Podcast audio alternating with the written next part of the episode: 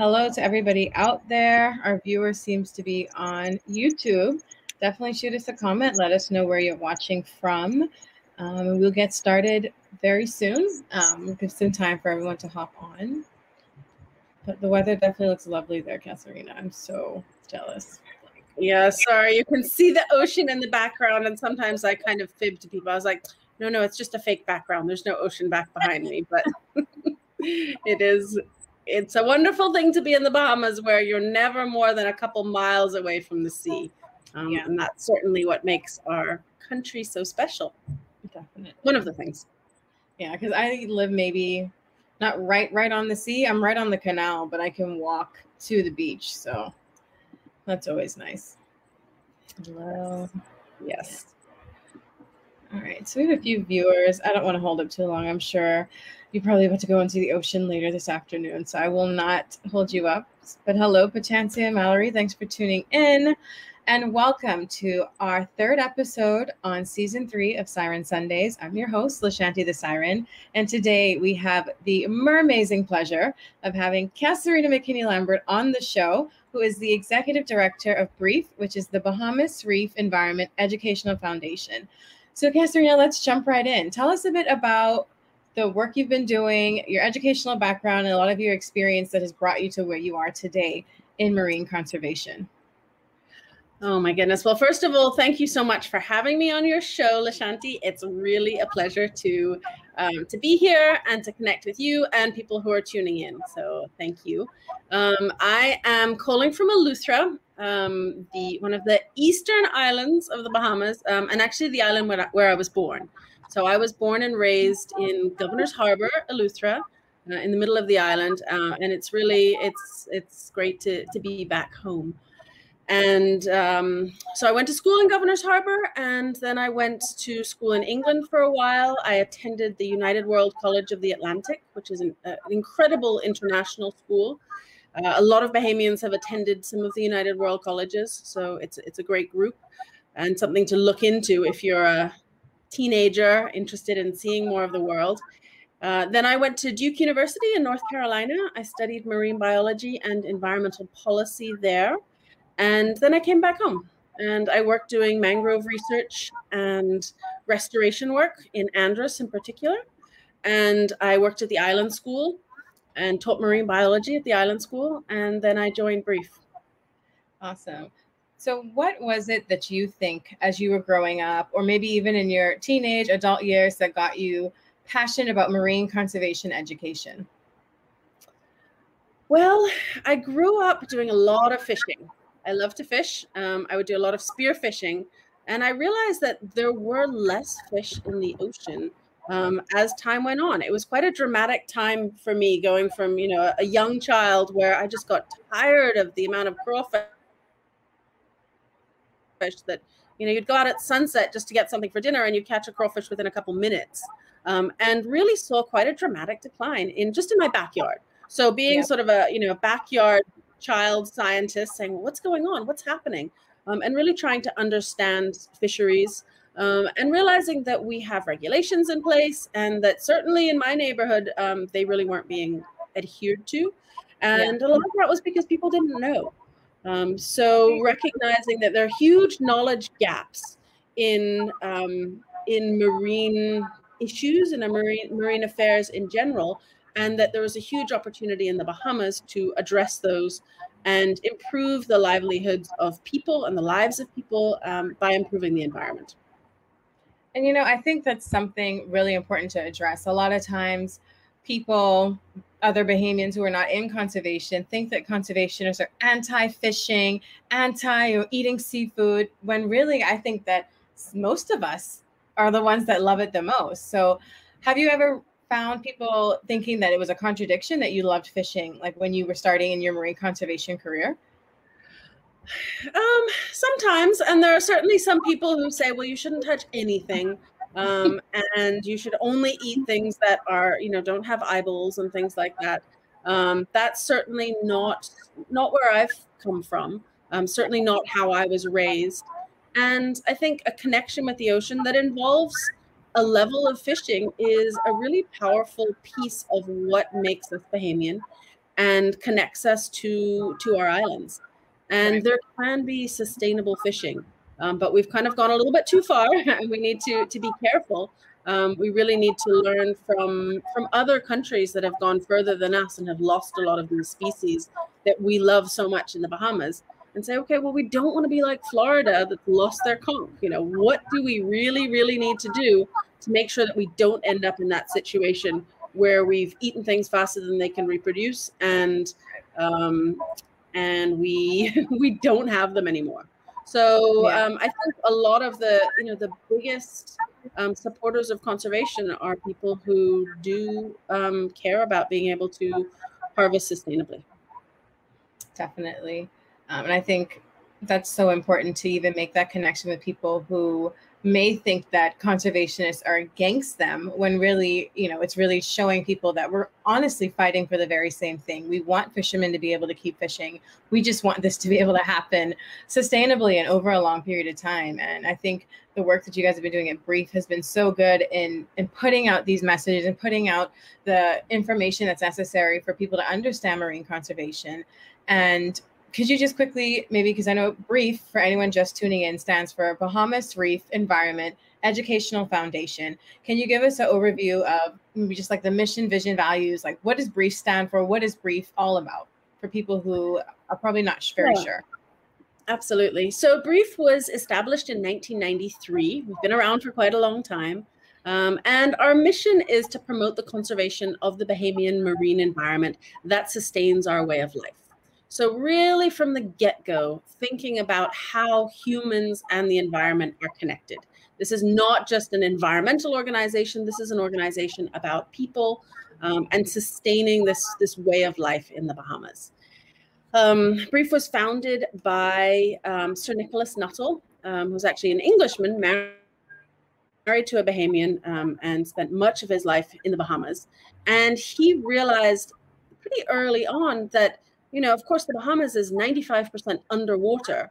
Um, but the vast majority of Bahamians actually hadn't been underwater, didn't have an appreciation of the ocean, um, a lot of the time because they never went swimming, didn't have a chance to do that um, and realized that that was a big barrier to conservation action. If you've never seen something and you're terrified of it, you really don't have any interest in protecting it.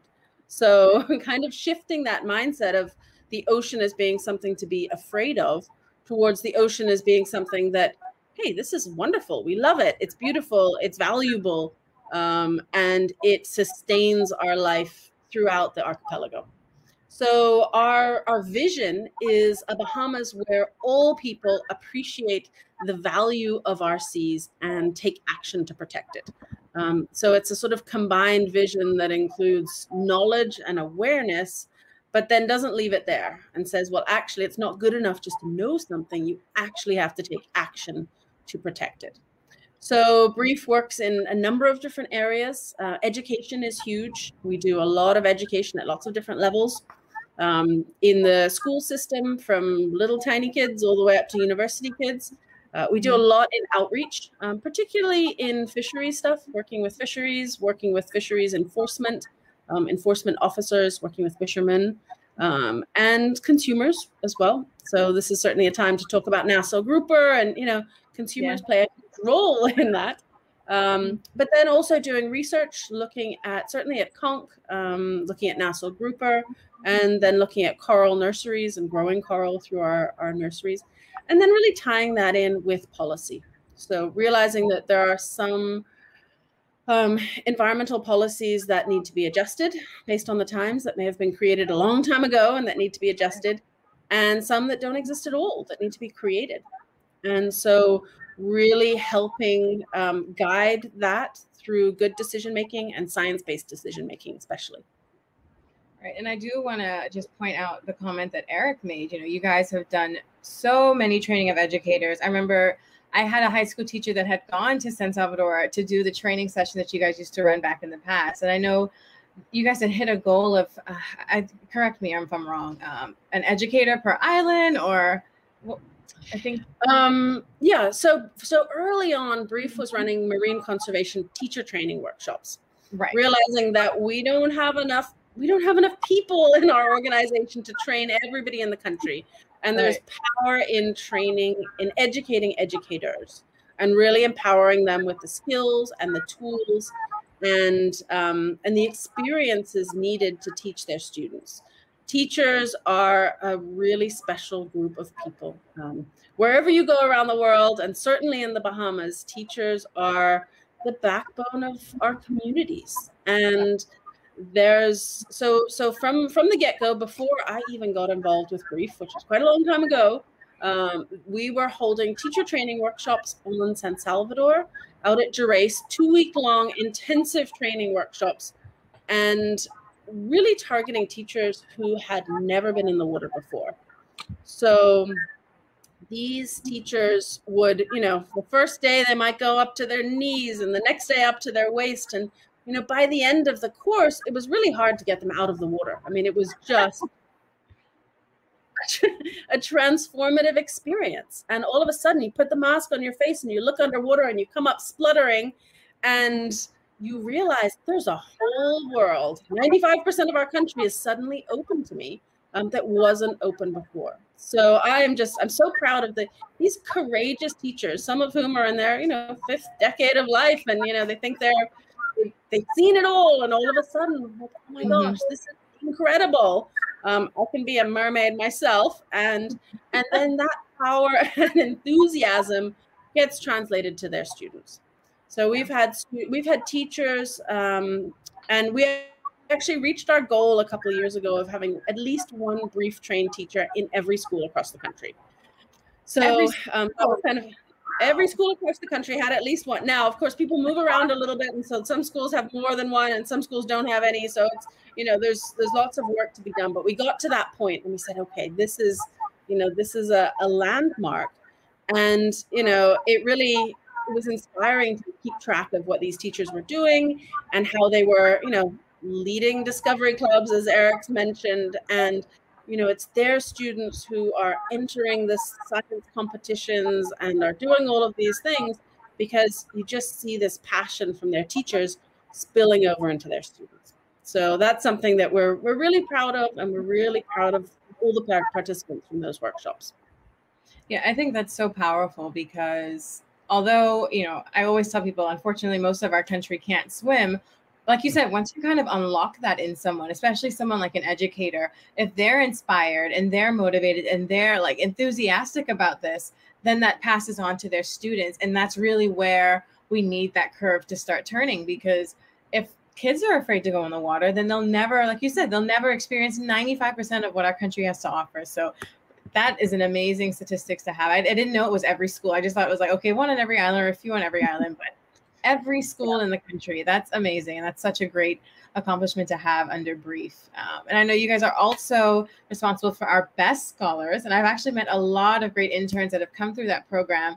Can you tell some of the people who are watching what is best? And I know it's actually open for applications now, if I'm correct.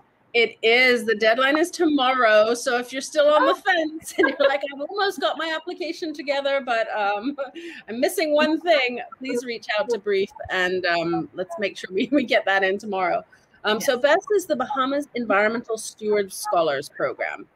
And it's a collaboration that's been going on for about 12 years now between BREEF and the Cape Eleuthera Island School and working with partners throughout from Friends of the Environment and BNT, and we're about to send an intern to Coral Vita in Grand Bahama, and um, all sorts of the Bahamas Sea Turtle Network. Um, we've had interns who've done stuff with the Department of Marine Resources, and it's a hundred day semester at the island school. So they join a full island school semester, and then they also do a four month paid internship with BREEF where they also get research opportunities with other organizations. And um, it's just it's a really exciting program. It's for students who have or about to graduate from high school.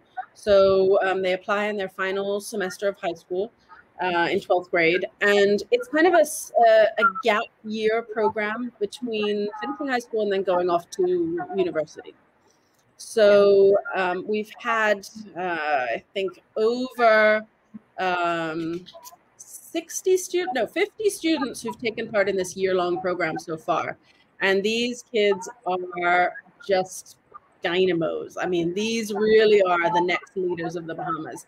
I, I have hope whenever I see these kids. I'm like, oh, phew, I can retire and I can, you know, go go go swim on the beach every day. And um, the Bahamas is in good hands from an environmental perspective um, because these young people are just doing incredible things.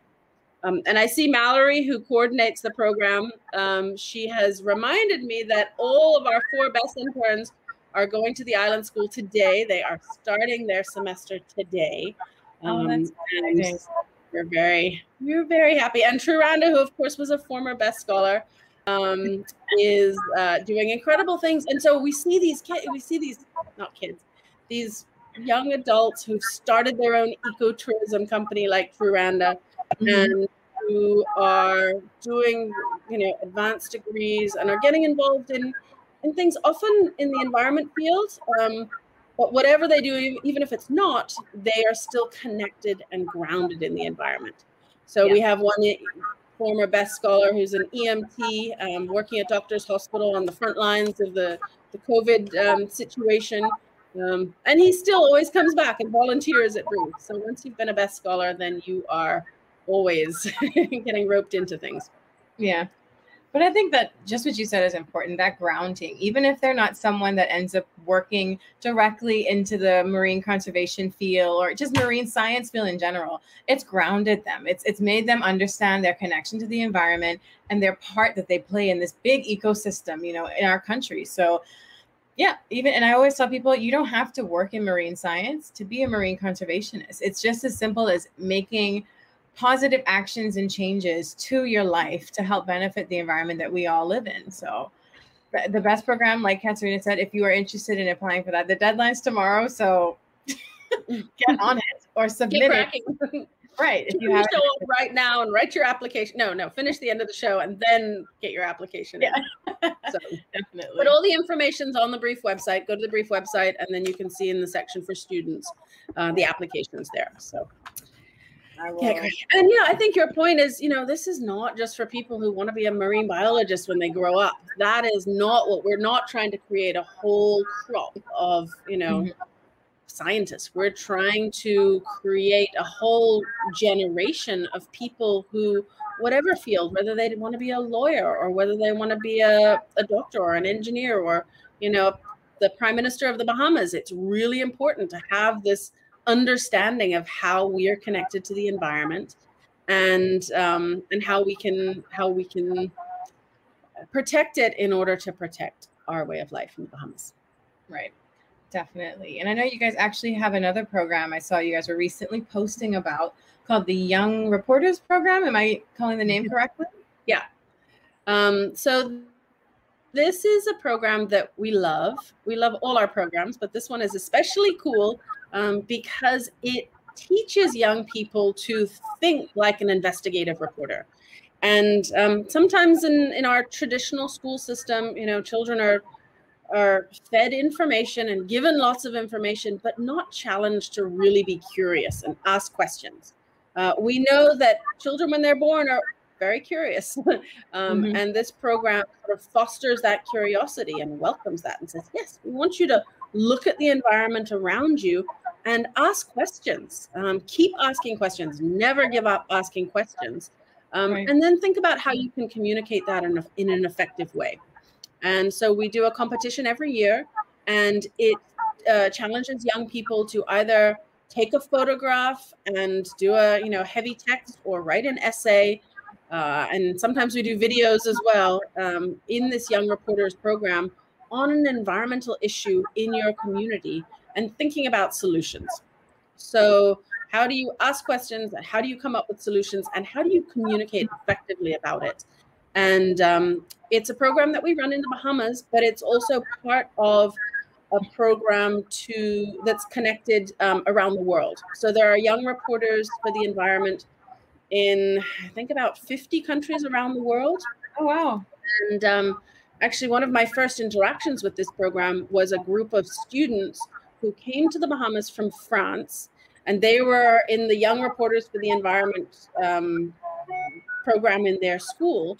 And they wanted to learn about marine protected areas and mangroves and coral reefs. And so they reached out to BREEF and they actually came to the Bahamas and um, and learned about our ecosystems here. So it's um, it's also an opportunity for our Bahamian students to connect on a on a global level with other students around the world who may be dealing with similar issues. You know, we have issues with water in the Bahamas, fresh water, um, but mm-hmm. kids in sub-Saharan Africa also have issues with fresh water, and kids in Scotland um, may have different issues with water than we do. Um, yeah. But being able to see how the world is connected is is a really exciting thing.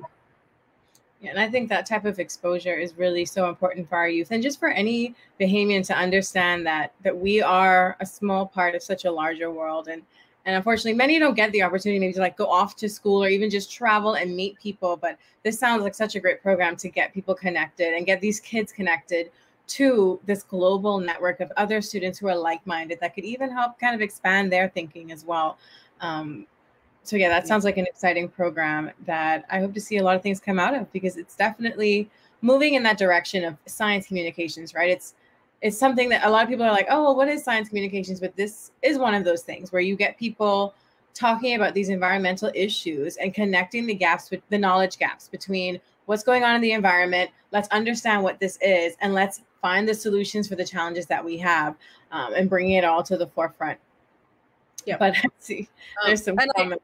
I see. I see those comments. Yes, yeah. these programs. Um, but I just do want to point out that the Young Reporters for the Environment program is being supported by the GEF Small Grants program for this um, this first year. So shout out to to GEF Small Grants um, for helping get this program off the ground. And uh, yeah, we're we're very excited about it. Right. So before I move on, I do want to quickly get back to the question that we have from Dr. Davis. Um, the experience really connects them with the environment. Can you start a scholarship program for ministers of parliament? And I'm wondering if, uh, kind of like, I guess, a teacher's training workshop, but for members of parliament. Is that, I think that's what he was meaning. I think, yes. So outreach and education has to happen at all levels. Right. And one of the things that I find really exciting, well, just taking a step back, um, Sir Nicholas who founded BREEF, tells the funniest stories of taking people from the Ministry of Tourism out to go snorkeling on coral reefs. And you know, you're promoting a tourism product, uh, and so many people come to the Bahamas to go snorkeling and diving on our reefs. It's kind of hard to promote something if you haven't seen it for yourself. So Sir Nick tells these stories of you know, carrying people on his back. You know, he was in the in the British military back in the day, and he would, you know, taking people out, you know, pulled on his arms, you know, one on each side to say, look, you have to come see the reef. You can't be in tourism without actually going out and experiencing the coral reef firsthand. Then you can talk about it. Then you're going to be excited about it. And um, so there are definitely opportunities. We welcome people from all different backgrounds. Um, would love to do a cabinet meeting out on a snorkel trip. Um, mm-hmm. That would be super fun. Um, but we've had a lot of people out to go snorkeling who don't know how to swim. And yep. they are, you know, everybody who's in any of our programs is wearing a flotation vest. And um, we took, you know, we've taken all sorts of people out. We took out the the Caribbean Biodiversity Fund members out, and some of them knew how to swim and some of them didn't. And they yeah. all had an incredible time out at the sculpture garden um, seeing something up close and personal firsthand. So yes, I think we we welcome anybody who wants to get out on the water. Um, uh, yep, cabinet ministers especially. Yeah, and can you actually now that you bring up the sculpture garden, can you talk a bit about what that is and when that was established? I've actually visited maybe twice. I think I've been out there, and it's such a beautiful. I think I heard the name's the Ocean Atlas, if I'm correct. Mm-hmm. Is that also the big statue? So in 2004 2014, we created the Coral Reef Sculpture Garden in the waters off New Providence. Uh, this program was a long time coming. It was actually the idea of a young man called Willicey Tynes, who was a 13 year old student from, I can't remember which school in Nassau. Oh my goodness. Um, Mallory's on. She probably remembers and she'll put it in the chat. Um, and he won the International Year of the Reef stamp competition that Reef did back in 2000 and no 95 i think it was. And he came back um, he actually went off to university. He studied art. He's now a professor in minnesota teaching art and doing his own incredible art. Um, this is pulling in the bahamian diaspora here. And um, Willicey he came back to me. I remember so clearly sitting in my office and this bright young bahamian artist said i have this idea i want to create something i want to give back to the um, to the environment and and you know give back to BREEF that you know really got him on his on his way to being an artist. Yeah. And said I met this guy called um, Jason deCaires Taylor, um, a British Guyanese artist, and let's go reach out to him and get him to do something. And I thought it was a bit of a crazy idea, um, but you know, I said, okay, we'll make a plan, go reach out to him, let's let's do it. And um, so many things happened to get us along the way. Um, but we ended up creating the coral reef, the BREEF Coral Reef Sculpture Garden and Coral Nursery. And Ocean Atlas, which is the biggest sculpture there, is still the largest underwater sculpture in the world. Um, it's very cool. It's modeled on a young 13 year old Bahamian girl who is holding up the ocean on her shoulders. And she is the future. She is holding the, the future of the Bahamas and, and the future of the world on her shoulders. Mm-hmm. Uh, it's a really cool sculpture. It is now turning into this living reef because there's corals and sponges and sea fans and all sorts of stuff growing on it now. Um, and we created it to help drive the creation of the Southwest Marine Managed Area, which was then established in 2015. Yeah. And to take some of the pressure off the natural reefs. Um, if you can create an artificial reef that takes some of that that pressure off, some of the diver pressure, um, but also creates a world renowned tourism attraction and brings people to the Bahamas. Um, and is an opportunity for us to teach people about the importance of coral reefs, uh, to teach people about the threats to coral reefs, uh, mm-hmm. climate change obviously being the really really big one, um, and you know thinking about fossil fuels and our uh, shifting away from being so dependent on fossil fuels, um, but also an opportunity to talk about overfishing, to talk about um, anchor damage, to talk, talk about pollution, um, oil pollution. And um, generally, there has been, there has been, I see the questions in there. Um, yeah. The oil is a lot better um, than it was, but it has not yet fully been cleaned up. Yeah. So we continue to advocate for a, a, a, final solution for the oil. Yeah. Um, and um, and ultimately really recognizing that we need to be the country that's powered by the sun. You know, we need to get away from fossil fuels um, because we're so dependent on um, on the ocean and we're so low lying. We're one of the most vulnerable countries in the world to mm-hmm. um, to see to climate change and hurricanes and strong hurricanes and sea level rise and all of these things that go along with it. Right. And so we do have a question about a, the glass bottom boat for viewing or for people who are not trained to dive. Um, so we put the sculpture garden in a place that's accessible from shore and it's in water depth that's very accessible um, for snorkeling, not just scuba diving.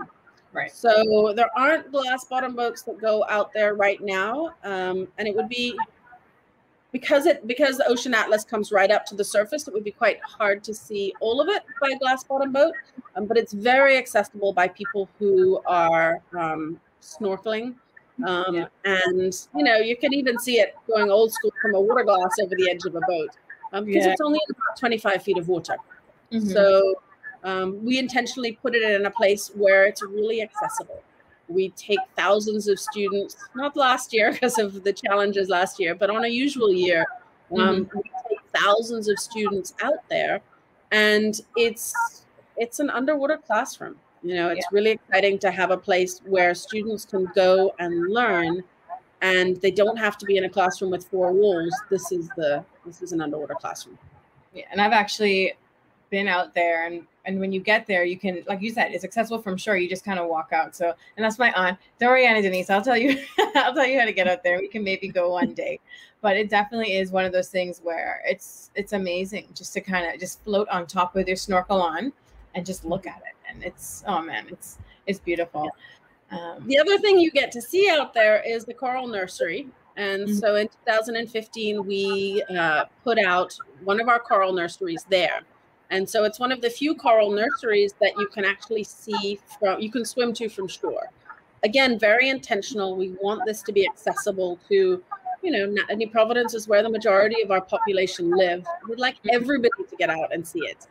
And um, so you can swim out, you can have a look at these corals that are growing suspended in the water column. Um, we're growing Acropora cervicornis, which is the staghorn coral, and um, they're growing on little monofilament pieces of fishing line suspended from a PVC pipe.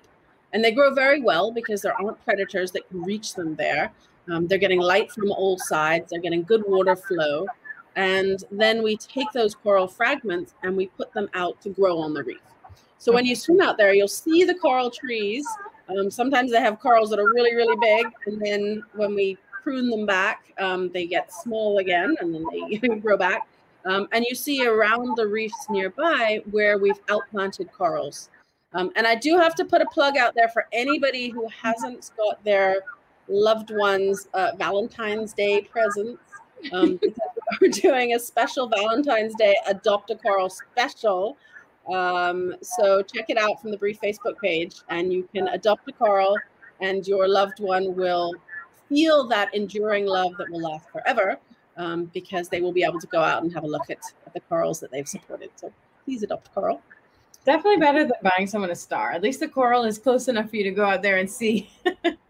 you can go check it out. We have lots of adoption plans available. Some of them even come with a snorkel trip out to go see your your adoptee, oh. and uh, a little tag that has your adoptee's name on it.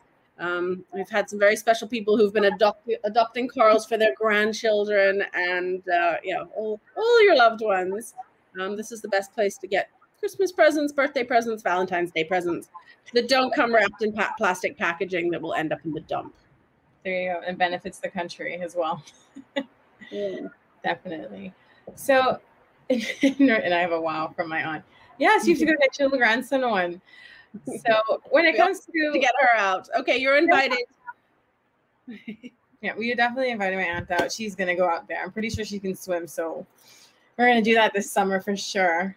Um, but besides adopting a coral, how can people get involved and help support BREEF in their efforts?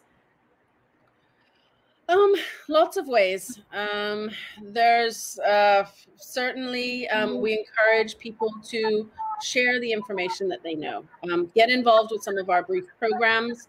Um, we often do when we can. when we're not in COVID lockdown, we do.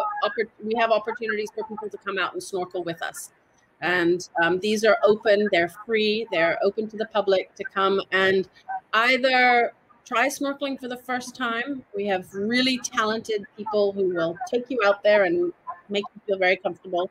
Um, or if you already know how to um, snorkel, um, you can go out and have a bit of a guided tour. We also have a bunch of materials like this guide to the reef fish of the Bahamas. Um, you can learn and uh, you know learning about what you're seeing. I think really sends the sends the message home. So um, we usually do those quarterly. Um, students also can sign up for school field trips.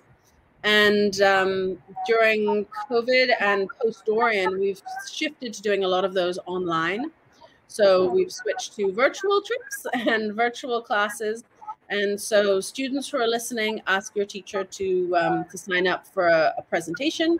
And when we're able to meet in person, um, please join us for one of our field trips and our summer camps and things like that. Um, for other people who would like to support our work, BREEF is a nonprofit, non-governmental organization, and we're fully dependent on donations from individuals, from companies, um, and grants from foundations. So if you're feeling inspired, um, please support BREEF financially as well. You can make a donation through the website. And um, it's I, I can't overestimate, uh, overstate how um, how valuable this is, and we really couldn't do our work without people who love the ocean and say, "Hey, I want to, I want to support um, the organizations um, that are protecting it." So, so those are those are two things um, and then also you know abiding by the regulations you know we, we say this over and over again but you know i went to a restaurant the other day and they're serving you know freshly caught nassau grouper during the closed season and it's just incredibly frustrating um, and so you know when you see something like that please ask the restaurant to hold off at least until march 1st and don't serve nassau grouper during the closed season um, you know, don't buy undersized conch. Um, don't buy the conch that have a thin lip. Make sure that you know when you're getting conch from the from the dock, make a point and say, I'm only going to eat those ones. I'm not going to buy those ones that are illegal and undersized. Right. Um, and you know, undersized crawfish. I mean, sometimes people joke about it, like, oh, well, these one, these little crawfish, they're really tasty. They're shrimp, and you know, we as a as a people, I've never heard that. Uh-huh we as a people have to stand up and say, you know what? Actually, we need to let these creatures grow big enough to reproduce. Um, we need to be, um, we need to eat these things. We need to give these things a chance to reproduce um, before we eat them all up. So, um, and then there's so many things that you can do in your everyday life. You know, simple, simple stuff that adds up. You know, whether it's reducing your electricity consumption, um, thinking about single-use plastics. We work closely with Kristal Ambrose and, and a lot of that. Um, support our network of protected areas. Go visit a national park. There are some, you know, people are like, well, I'm bored. What should I do? Well, you know, go to Bonefish Pond. Go to the primeval forest. Go to, you know, get outside. Mm-hmm. Go and enjoy the environment. Um, so that's that's something we're encouraging people to do every day. Yeah. And I think that was, if there were any, that was one of the benefits that we saw through this pandemic. Like I've seen so many people start to take the time to actually just go outside. Um, luckily, the Bahamas National Trust has been advertising their um, Explore Your Park program. So I know Primeval Forest is open all day on Saturday. I'm sure if you go out there, you'll be able to get a tour from a lovely guide out there. Um, the retreat's still there. You have Bonefish Pond opening as well on certain days. Like you pointed out earlier, you have True who runs these eco tours where you can go kayaking in a national park and learn about these things. And I think such a bigger message, right? Like we just don't understand. A lot of us don't understand how how amazing um, our backyard is, like between ocean and terrestrial environment. It's just, especially primeval forest is actually my personal favorite in New Providence because it's really cool. you step into it and you don't even think that you're in Nassau anymore. And I specifically Nassau because you just you're so used to big city life. Well, you don't know about that anymore. You're in Luther now. but yeah, stepping into primeval forest, you really just you get to see that these huge trees and just being in the environment is so important, guys. So take that away from this among anything else. yeah. Also, yeah. yeah. Yeah, sorry, what were you gonna say? No no just just you know getting out there and you know remembering that we are this this huge country that you know if you can if you're planning a, a holiday you know and you're thinking about going whether you want to go to miami or fort lauderdale or orlando um, think about the other islands in the bahamas. Um, and i really really and i'm not just saying that because i'm from eleuthera which is the best island um, but think about sorry sorry sorry that just slipped out. I can't help it it's true though. um, but think about getting to another island. I mean, we have such diversity in our country, and it's diversity of marine life, um, incredible terrestrial life as well. Um, and you know, our islands are all different. You know, you can't just say, "Well, I've been to an out island, so I've seen it all." You know, I mean, Inagua is spectacular. Um, getting over to you know Abaco, get to you know Eleuthera, and you know, this is really how we can help support the recovery of our country of saying, you know, hey, I want to go visit this this protected area on, you know, Cat Island or Andros and um, and realize that we have something so special in in our own country. So encourage you to visit. I certainly encourage everybody to speak up. Uh, this is something that I see time and time again that we have to remind our elected officials that we care about the environment.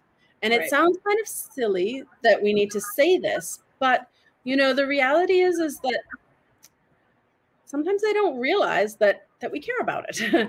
um, and a letter to an elected official saying, "Well, you know, tell me what you think about marine protected areas and about you know this is how I feel about this. This is important." Um, it's important to, to my livelihood. It's important to my future and my children's future. Um, so speak up. Um, I know I've certainly been um, speaking up, and, and many others in our country on the issue of oil drilling and saying, hang on, you know, asking a lot of questions. I've certainly got a, a lot of, you know, shots headed my way for asking questions. Um, but you know, keep doing it. Um, it's the way forward. I've asked questions about insurance coverage and you know license fees and things like that, and and so have many, many, many others. Um, so certainly, uh, we encourage people to to make your opin- opinions heard. And um, as far as the, the oil drilling situation is concerned, you know, we're really pushing for a full ban on, on yeah. drilling.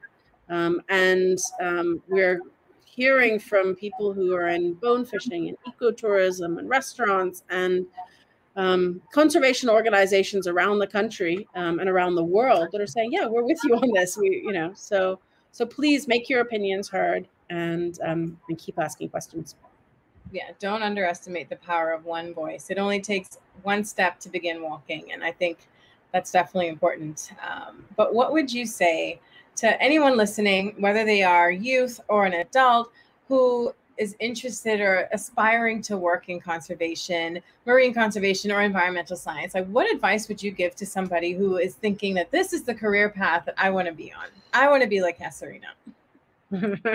well, I don't know about that, but it's hard. It's uh, you. It. I've been seeing that. You know, it, it's. Uh, yeah, it's very rewarding. It's it's very it's challenging. Um, but you know the the rewards way outweigh the challenges. Um, I would say get experience. I would say talk to people in the field. Um, get involved with an organization, um, volunteer with Reef, volunteer with BNT, with Friends of the Environment, with um, anybody who's doing anything. Get out there and get some experience. Um, you might think you want to be a marine biologist, and then you spend three days wading around in the mud, trying unsuccessfully to catch and tag turtles. And it's really useful to know actually, this is not what I want to do with my career. Um, and so, you know, try it out, try different things um, and realize that these fields are very connected. So we need people who are interested in conservation and conservation finance and conservation communication and media and technology and all of these areas. You don't need to be a field biologist to, to do this. So think about how the air, the other areas that you're interested in are connected to the environment. Um, maybe you're an artist and you want to do, you know, linkages between art and conservation. So be creative, think about um, different ways of approaching things. Um, just because we've done things in one way in the past doesn't mean that that's the way we should be doing it going forward. Um, and I think cons- conservation communication is just absolutely essential. Mm-hmm. So, Definitely. Get experience doing that. Write lots of letters to the editor as well. Get practice writing. Um, if you live in a bigger country, it's much harder to, first of all, reach your elected officials um, because your representative may be representing millions of people. Yeah. And in the Bahamas, your elected official may be representing a couple thousand people. Um, you have a lot more access um, to communicate with your elected officials. And um, you also have an opportunity to get your voices out there. Call into radio talk shows, um, write letters to the, the newspapers, and you'll find that often they're published. Um, if you try to do that to the New York Times, your chances of getting published is a lot less. Any newspaper, but you write to Bahamian newspapers and um, they're likely to be published. So please do that if you're thinking about this field. Definitely. Your voice can and will be heard for sure.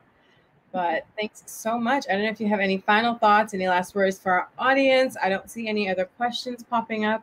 So, yeah. That's. Yeah. right.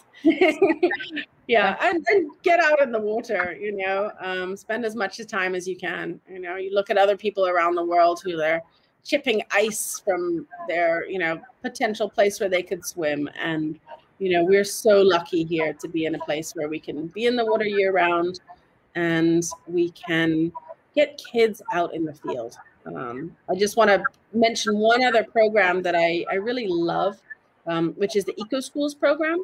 Oh, and um, it's uh, a sustainable schools program that we run in the Bahamas. And if uh, we certainly encourage more schools to join the program, we have about 34 in the Bahamas that are that are members of the Eco Schools program, joining uh, close to 20 million children around the world who are doing it globally. Um, and these eco schools are looking at environmental challenges and coming up with solutions in their own schools that they can then translate to their communities. So a lot of schools have looked at alternative energy, they've looked at energy efficiency, um, and things that they can take back to their own households, um, save on their electricity bill and reduce their carbon footprint, um, but also to their to their communities. Um, my children go to go to an eco school. They go to Deep Creek Middle School on Eleuthera, and they do a program where they spend weeks at a time out of the classroom.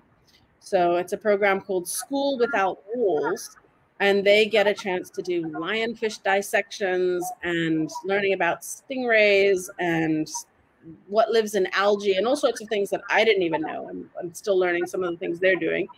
And um, it's a way to have hands-on learning in a very COVID-safe way. Um, mm-hmm. obviously, being outside is um, is the best thing that you can do when you want to um, keep away from people. Yeah. Um, so, uh, just a shout out to teachers to um, to get outside, get your kids outside um, as much as possible. Awesome. So thank you so much, Casuarina, for taking some time out and time away from your beautiful view outside to come and talk with me and tell us about BREEF and the wonderful work that you guys have been doing with youth. Um, thank you to all who have been viewing. Please continue to watch Siren Sunday, support BREEF however you can. And stay tuned because I will actually be hosting a beach cleanup this Saturday on the 20th of February with Dr. Ancilleno Davis from Science and Perspective and a UB student named Kerwin Mullings. So, more information about that cleanup is going to get posted today, first time ever. So, stay tuned for that if you want to come out and join these efforts. It's important for us to remember that our terrestrial environment is very connected to our marine environment. So, we have to keep one clean to keep the other functioning well also remember, you know, we are not separated by the ocean. It's what connects us to each other and to the environment. And have a beautiful Sunday. Happy Valentine's Day. thank you, thank you. And Kerwin was also a best scholar, I have to say. So um, I'm very glad that you're doing that. Listen, um, I, you're scholars everywhere. They're great. Everywhere. everywhere. All right. Thank you so much for having me. You're welcome. Bye. Thank you guys for watching.